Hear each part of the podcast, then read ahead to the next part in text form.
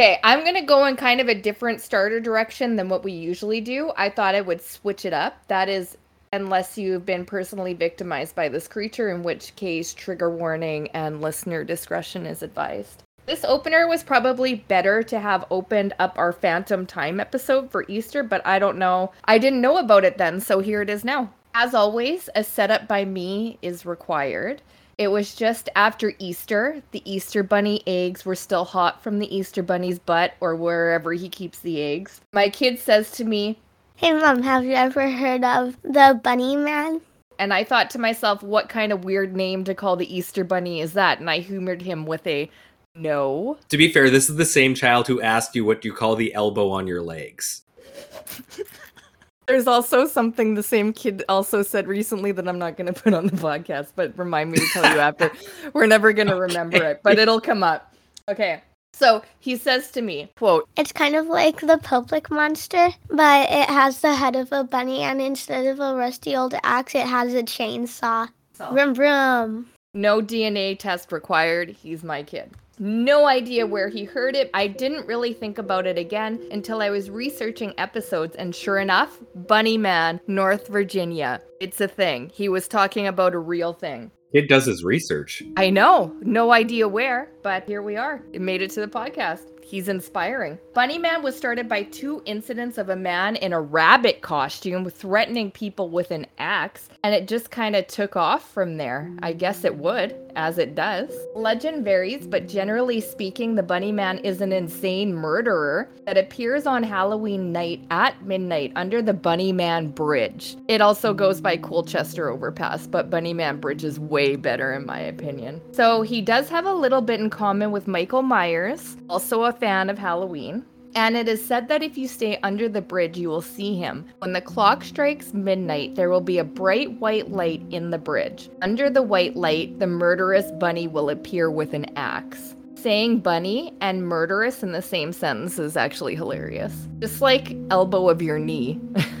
Bunny Man is linked to many different origin stories. First, one is of a bunny man responsible for the deaths of two children. Another one that I've creatively called the Michael Myers origin story, which started in the brutal murders in an insane asylum located in the woods and a bunch of murders that took place there. And just as the crazies there who committed the murder were about to get the death penalty, the asylum was shut down on account of all the new people moving in in the area. As you do with insane asylums, I live right next to one. So the inmates are all piled into transport vehicles to be moved to a new asylum, and innocently enough, the transport vehicle careens off the side of a mountain into the wilderness. The 10 survivors of the crash took off into the night, and the next day, the police retrieved all but two of the escapees Marcus A. Walster and Douglas J. Griffin. As the police were still searching, they saw a footprint in the mud, and near the footprint, it said, You'll never find me, and you know it too. Signed, the Bunny Man. The police knew what happened to one of the inmates, but not the other. So it's all very vague. So now you probably know why I call it the Michael Myers origin story. Might I just also add, it is a much darker version of the wrongfully accused plot from the Leslie Nielsen kind of B track. Yeah, and it's the exact plot of one of the Halloween movies as well. Apparently, it's very popular, because I've never seen that one, actually, the one you just said. So I'll just have to take your word for it. Okay. On the Halloween track, as I brought up multiple times, it's my favorite Halloween movie, by the way. Could you imagine Halloween with a guy with a bunny head instead of a Michael Myers mask? I don't think it would be very good for ratings. I mean, it really depends on how the bunny head's done. Like Donnie Darko style, yeah, that'd be great. True, true, but Donnie Darko's Donnie Darko. And let's face it, like we thought clowns were just kind of like mildly kind of annoying, slightly alarming, and then like there was the clown wave of like 2018. Yes, clown, bunny. I mean, it it goes. This one, I just feel like it kind of like I don't know. It's super weird, but you know what? I have a whole other part about it's actually linked to some real life happenings. And for editing purposes, do you think we should just end it here? I think that's sufficient. Yeah, if Yeah. you guys want to hear more about the bunny man, we can do an episode on it. It'll probably come up in our creature features in October. Yeah, true. Let's do that. This is an opener, not a full on story. So let's leave it at that. Okay, and we'll cue the music. From the unexplained to the mundane, Come join us on a journey to the fringe. Hello and welcome to Journey to the Fringe, where we have the most attractive audience, and we're not afraid to say it, no matter how many emails we're going to get from our HR, you know, due to the improper workplace behavior. Is it because they're not actually attractive? No, it's more so because our HR doesn't really have any power over us, mostly because Okay. they don't exist either. Okay. However, we are your very interested hosts, Taylor and Chelsea, here today talking to you about USOs in a very particular way this time. More so because it's just from one book. It's a great book. I think that's good to get out of the way right now. Okay. About USOs in Russia. How we're going to go through this. I'm going to talk a bit about the book, just kind of in, in whole. We're going to talk a bit about the authors, give you a bit of an intro, and we're going to take a few snippets from this book because I don't want to ruin the whole thing for you. I just want to actually entice some of you guys. If you're interested in it, go take a read because it's a fantastic book, and I don't think enough people know about it. So, this is the book right here for those of you watching along with us. It is Russia's USO Secret, and it is by Paul Stonehill and Philip Mantle. I believe it came out in 2016. I found out about this when they were doing an interview with George Knapp, actually, on Coast to Coast back around that time. Mm, that would be a good interview. One thing you should know right now, and I need to give this warning because we just came off of talking about somebody who used nothing but Russian sources for their science for quite a while, only to realize that they probably shouldn't be doing that. I looked into these guys to make sure that they actually have some acumen to be reporting on Russian stuff, and in fact, they do. Thank you for doing your due diligence. Yes, just the easiest of due diligence searches here. Thank you. And it does, in fact, come from coast to coast. But because it was on George Knapp, not George Mhm. Noory, I actually trust them to have proper credentials. I agree with that. You know, maybe one day we do the lore of coast to coast because we have talked about it a lot. That would be a while. good one. I'm gonna add it right now. And another one would be a good one would be our Art Bell. I do have all of those people on our people list actually. Oh, good. But Lore of Coast to Coast is a good one.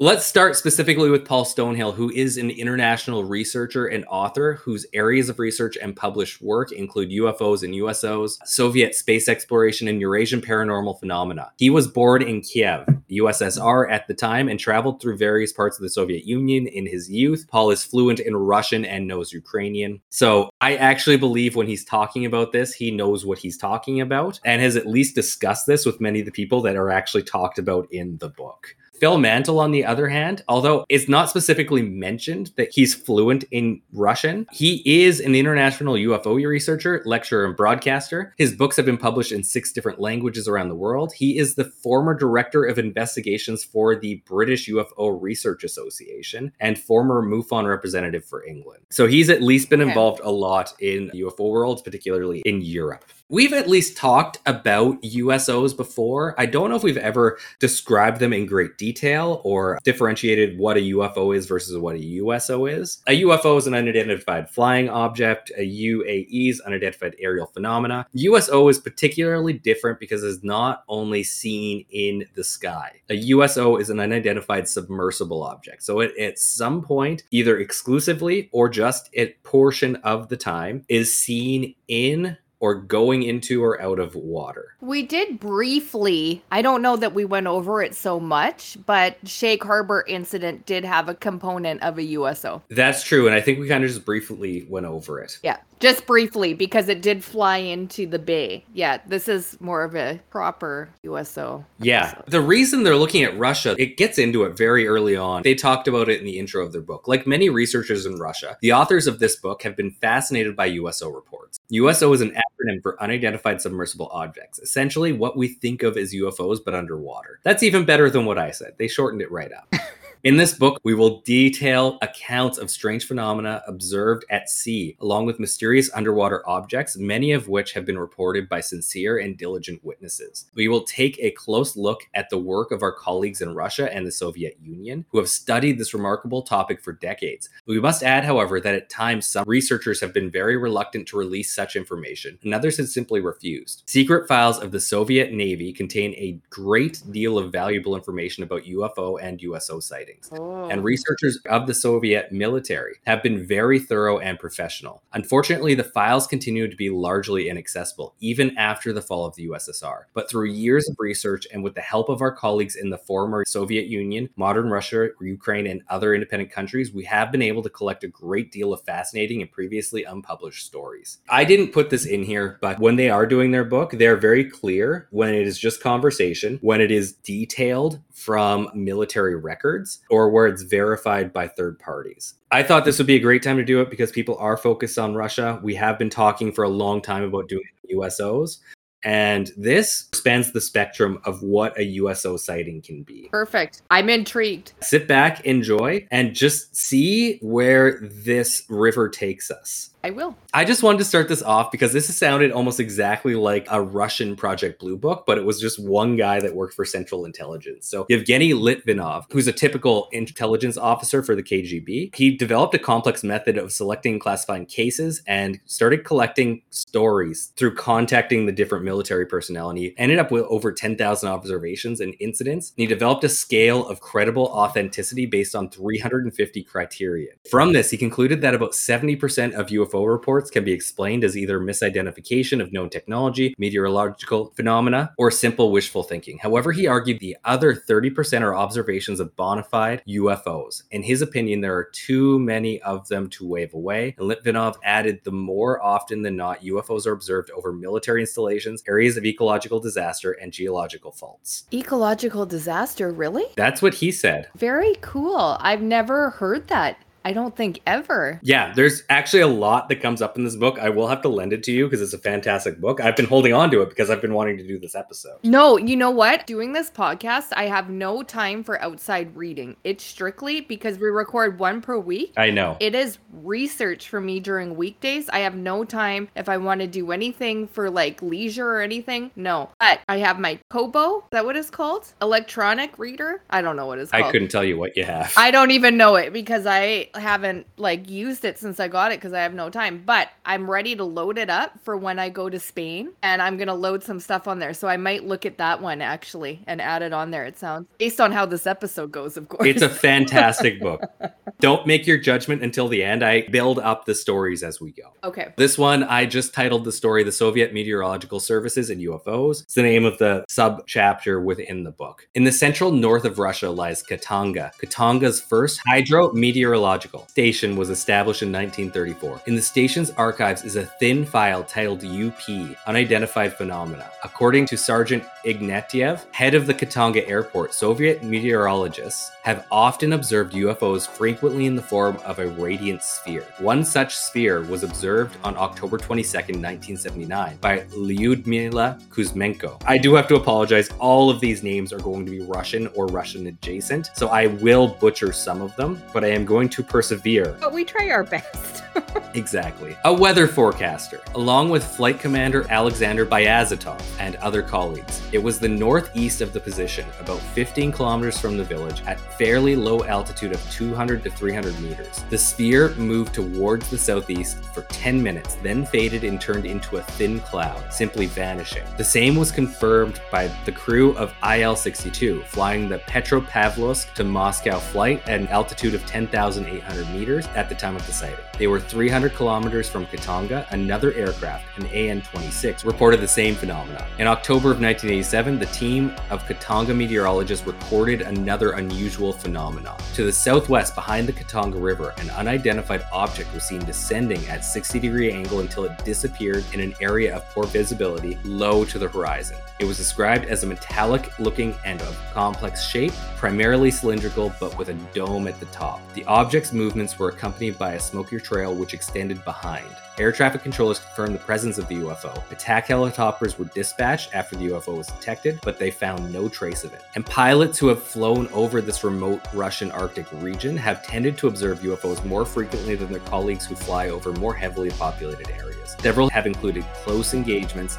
At other times, encounters involved loss of electronic controls of various kinds, whether of airborne sound or other kinds of malfunctioning. Hmm. I thought I would just start off with the basic, basic UFO story. No, that's a really good one to start off on. and it's about an area that is very remote. It's like right in the middle of Russia at the very tip of the north. So it's very isolated. Lots Also, an goes on there, interesting point that it's so isolated. This one I entitled The Map Story. In the Mediterranean on November of 1976, the Soviet Diesel Submarine Project 641, Foxtrot per NATO classification, navigated through the Strait of Gibraltar and surfaced in the Mediterranean Sea. It was 2 a.m. and the sea was absolutely still. The captain, the watch officer, and the signalmen all came up on the deck to verify the vessel's coordinates. Suddenly, they noticed a bright silver sphere to the left, just above the horizon. The sphere dropped rapidly, and suddenly they all observed right in front of the sub, on the water, an illuminated map of the Mediterranean. It appeared at precisely the moment when the navigator was trying to determine the sub's location, measuring the position of the stars. The impression was that someone aboard the sphere read the navigator's mind. Moreover, the illuminated map also indicated the sub's position. The sphere flew away and the map disappeared, all to the absolute astonishment of the observers. That's crazy.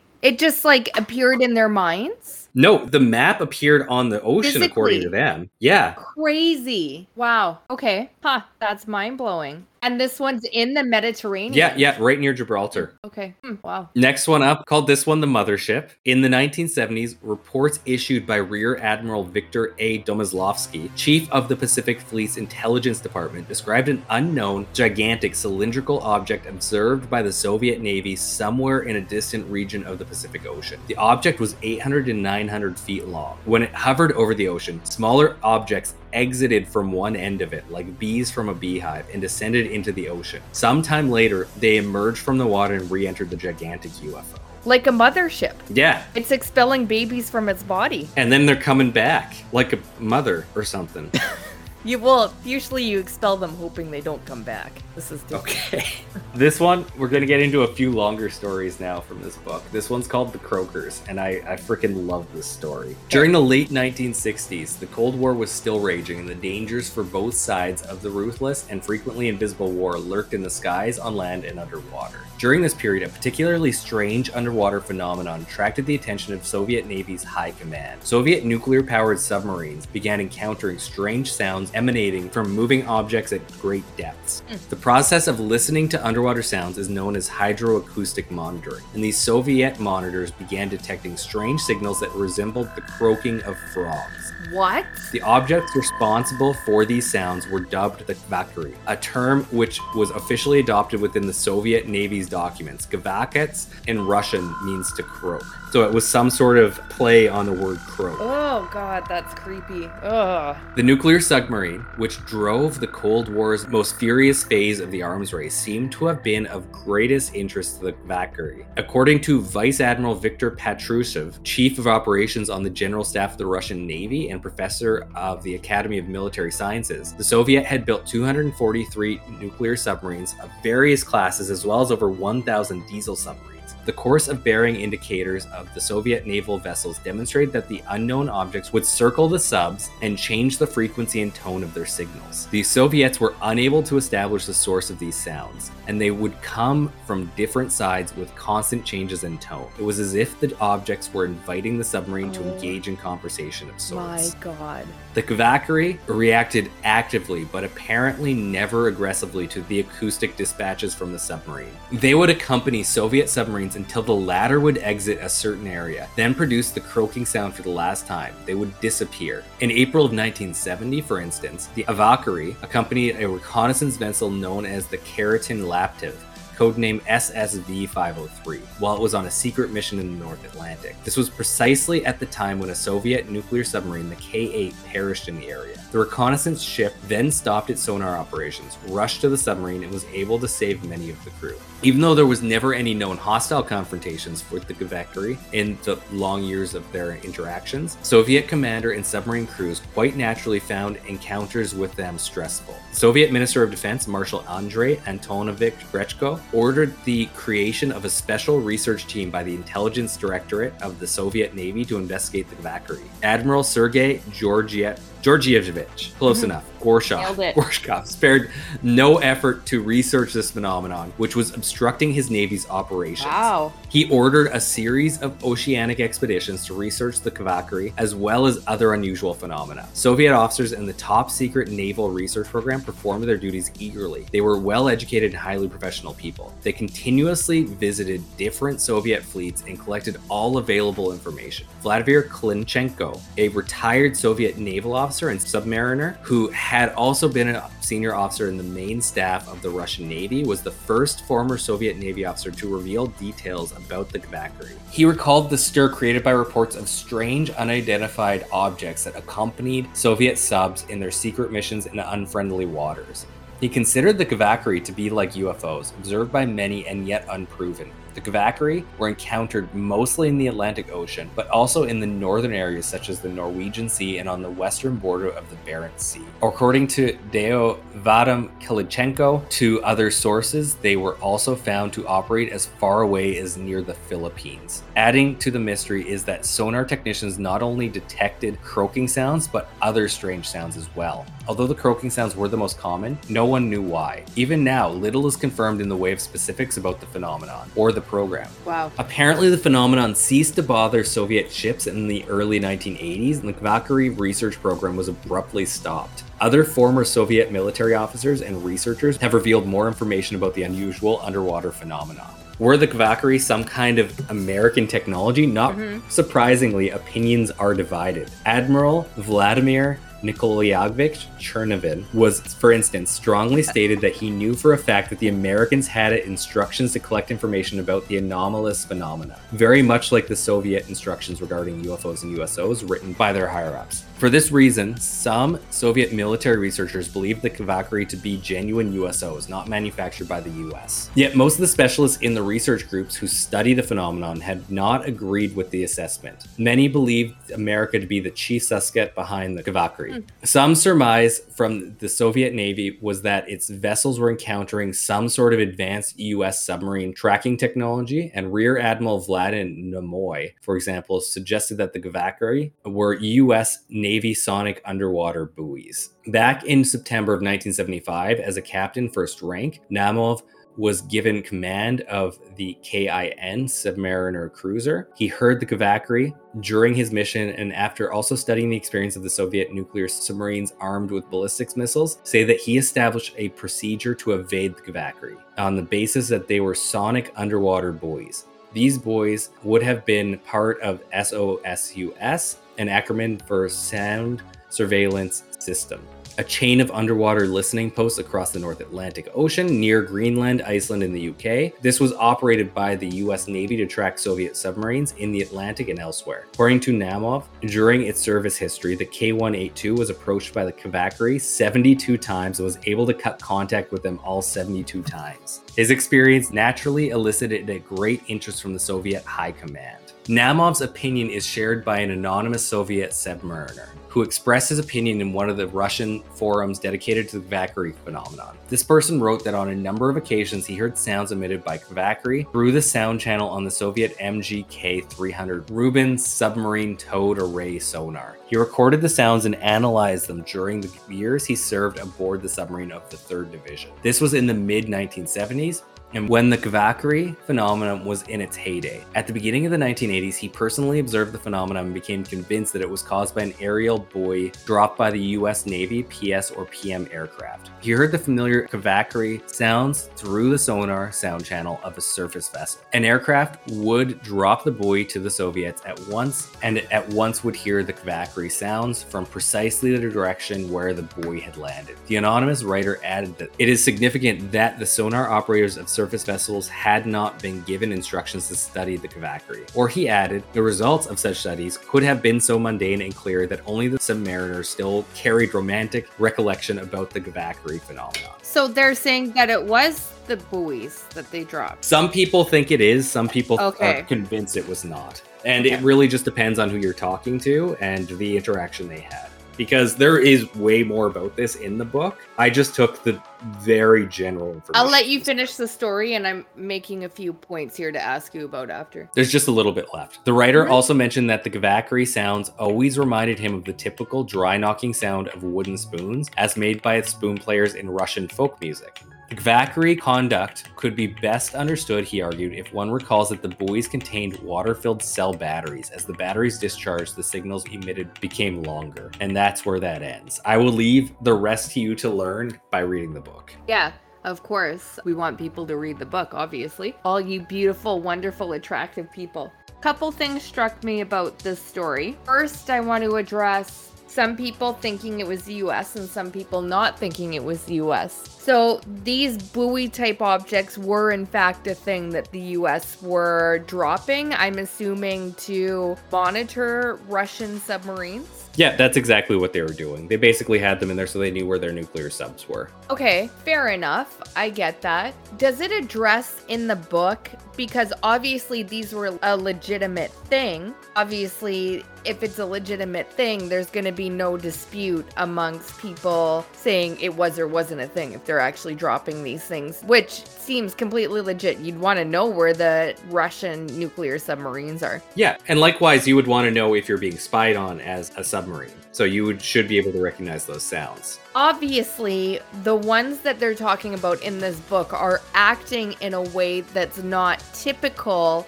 of the actual buoys that the US are dropping to monitor because they're changing their sounds. Is that a right statement? I don't want to spoil too much because I only just touched on the tip of the interactions that the Croakers had with submarines. But all the stories they get into within the book, outside of what I just described, are not things that you would typically characterize a buoy being able to do, or really anything that's man made in the water. Okay, I just want to make that kind of clear for the people who are listening that this is not typical of the way that we know that these buoys that we know are a thing that are out there that they are not typical of the way that those are operating. Okay. And this one guy who's saying that he's encountered them 72 times, you got to also remember that it's the 70s and 80s. It's not like he heard a recording on somebody's iPhone of what they sounded like.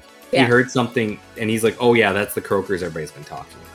Yeah. Super creepy. My next point super creepy. I could never be a submarine operator. I could not do that. That is one of the most ballsy things you could do. There's a lot of ballsy things you can do, but in my eyes, one of the most ballsy things you can do is to get in a thing and go down to the bottom of the ocean. Creepy. I don't know what you're going to encounter down there, and this book just proves it. That's my second point. Third point. This seems to be particularly widespread. And it seems to be everywhere where their submarines are, pretty much.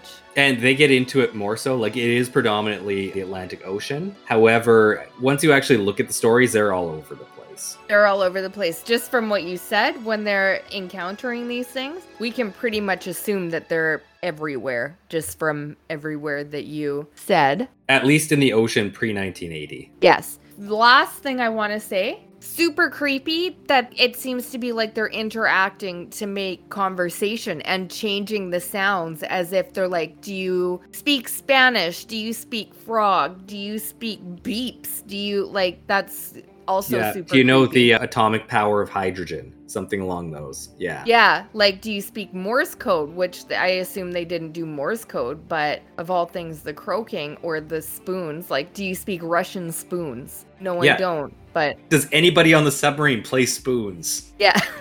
and they did, but I, apparently they didn't know how to play it back to them to Yeah, communicate. they couldn't play it into the mic. Okay, those are all my points that I had to make on that particular encounter. Super cool encounter. Yeah, and this is probably my favorite encounter that we're going to talk about today. This one I just called the swimmers. In the summer of 1982, Mark Steinberg, along with Lieutenant Colonel Gennady Zverev, conducted periodic training of the reconnaissance divers, also known as frogmen, from the Turkestan and Central Asian military regions. Some of these training exercises took place at the Issyk Kul Lake in Kyrgyzstan. Quite unexpectedly, the officers were paid a visit by a very important official, Major General V. Demyanenko, commander of the Military Diver Service of the Engineer Forces of the Ministry of Defense. He informed the local officers of an extraordinary event that had occurred during similar training exercises at the Trans Baikal and West Siberian military regions. There, during their military training dives in Lake Baikal, the frogmen had encountered mysterious underwater swimmers, very human like, except that the size was much larger, almost three meters. Ah, swimmers. oh my god. Despite icy cold water temperatures and a depth of 50 meters, they were dressed only in tight fitting silvery suits with neither scuba diving equipment, aqualungs, nor any other equipment, only spear like helmets concealing their heads. The local military commander, who was alarmed by such encounters, decided on a plan to capture one of these creatures. To complete the mission, a special group of seven divers under the command of an officer had been dispatched. Apparently, as the frogmen tried to cover the creature with a net, some powerful unknown force threw the entire group out of the deep water to the surface. In those days, the equipment of the frogmen did not allow rapid ascent from such depths without strict adherence to the process of decompression stops. Therefore, all the members of the ill-fated expedition were stricken by, oh, what do you call that? You got to get into an iron lung? Aeroembolism. Oh, I wouldn't have known that word. It's like descending too fast, right? Going up too fast. The bends. Yeah. Or caisson disease. Oh, The only God. remedial treatment available consisted of an immediate confinement under decompression conditions within a pressure chamber. There were several such pressure chambers in the military region, but only one was in working condition, and it was only built to contain no more than two persons at any time. Seeing little choice in the matter, the local commanding officer forced four frogmen into the chamber at once. As a result, three of the men, including the group leader, died, while the rest became invalids. The Major General rushed to Issyk-Kul to warn the local military against similar risky operations. Although Issyk-Kul Lake is shallower than Lake Baikal, which is the world's deepest lake as well as the largest freshwater lake in terms of volume, the depth of the former seemed sufficient to contain similar mysterious creatures. Did the Major General know something that Officer Steinberg did not? We shall probably never know. A short time later, the staff quarters of the Turkmenistan military region received an order from the commander in chief of the land office. The order consisted of reprimands and a detailed analysis of the Lake Baikal event. It was supplemented by an information bulletin from the headquarters of the engineer forces of the Ministry of Defense, USSR. The bulletin listed numerous deepwater lakes where sightings of anomalous phenomenon had been registered, appearances of unknown underwater creatures similar to the Baikal type, descent and surfacing of giant disks and spheres, and a powerful luminescence emanating from the depths of the lake. Such official documents, without exception, were highly classified and for eyes only, of a very limited circle of military officers. The purpose of such documents was to prevent unnecessary encounters. The territory under the military unit jurisdiction, where Steinberg had served, contained an anomalous water reservoir, Sarez Lake, in the Pamir region, located deep in the mountains of Tajikistan. Sarez Lake was created in 1911 when a strong earthquake triggered a massive landslide that in turn became a huge dam along the Murgob River, now called the Usoy Dam. The area still experiences considerable seismic activity today, and it is possibly that part of the right bank may slump into the lake creating a gigantic wave that will top over and possibly breach the natural dam, creating a catastrophic flood downstream, reaching all the way to the Aral Sea. Since 2004, the lake has been monitored for surging water levels or other events that might cause the dam to fail. I think I can cut it there just because the- rest isn't as exciting as that part of the story. That one is super creepy. Just further proof that I hate going into any water. I'm a little bit speechless on that story. Yeah. Like it comes out of nowhere. There's people in that one. So they caught these people and put them in a iron lung and they died. No, they tried to capture them and they basically thwarted it. And the people that were tasked with capturing them had to go into the island. Oh, okay, I misunderstood that. Okay. Oh my god. I don't even know what to do with that information. I've never heard of an encounter like this before. I do like how well researched it is, and that is definitely like a secondary story, but nonetheless, it's a pretty interesting story. Yeah, and they were people. They weren't smaller ships coming out of a larger ship. They were for sure No, they were humanoid figured. three meter tall people That is in silver suits and helmets. I don't even know what to do with that information. I just don't. This is why I don't like going into the water. You don't know what's down there. I thought it was the fish. It could be Nessie. It could be a fish touching me. I don't even want a fish touching me. But then you talk about people just, you know, with silver suits and helmets, just, you know, carelessly floating around down there. What are they doing in the water? There's no That's a great people question. down there. What are they doing down there? They're not checking out society at that point. Well, interestingly enough, there were people down there.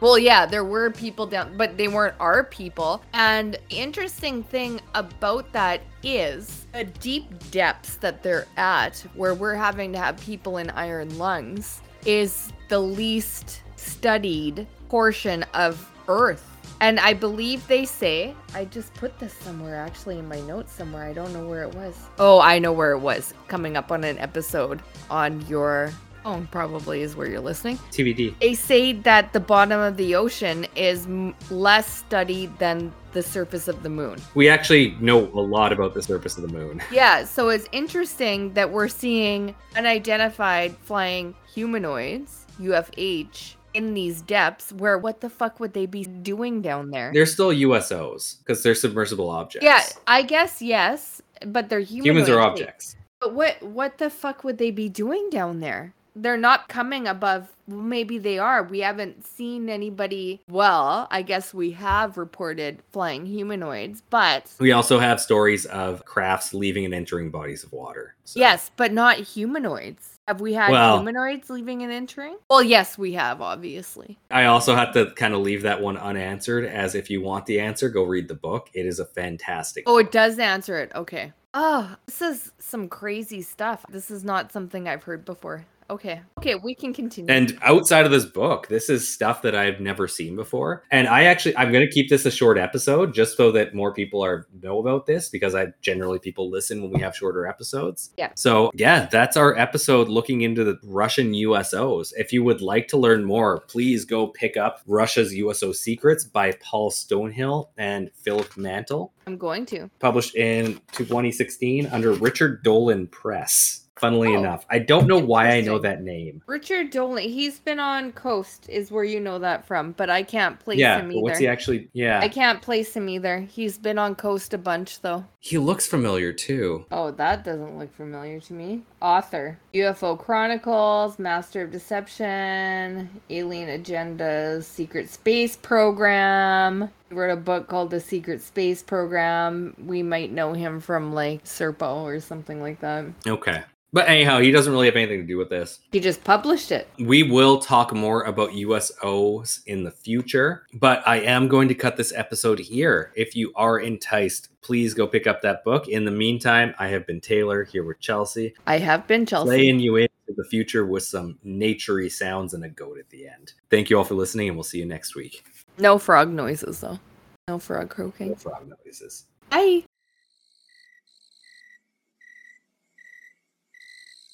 Thank you for listening to Journey to the Fringe. If you have liked what you have listened to, please like, share, subscribe, or follow, depending on what venue you are listening to us through. Also, please, if possible, leave a five star review, as that really helps us in the algorithms. Should you wish to interact with us, please check us out on your social media of choice. I bet you we are there. And if you really want to communicate with us and give us ideas for new episodes or tell us that we're wrong and terrible, either way, please send us an email at journeytothefringe at gmail.com. For now, I'll see you in the next episode.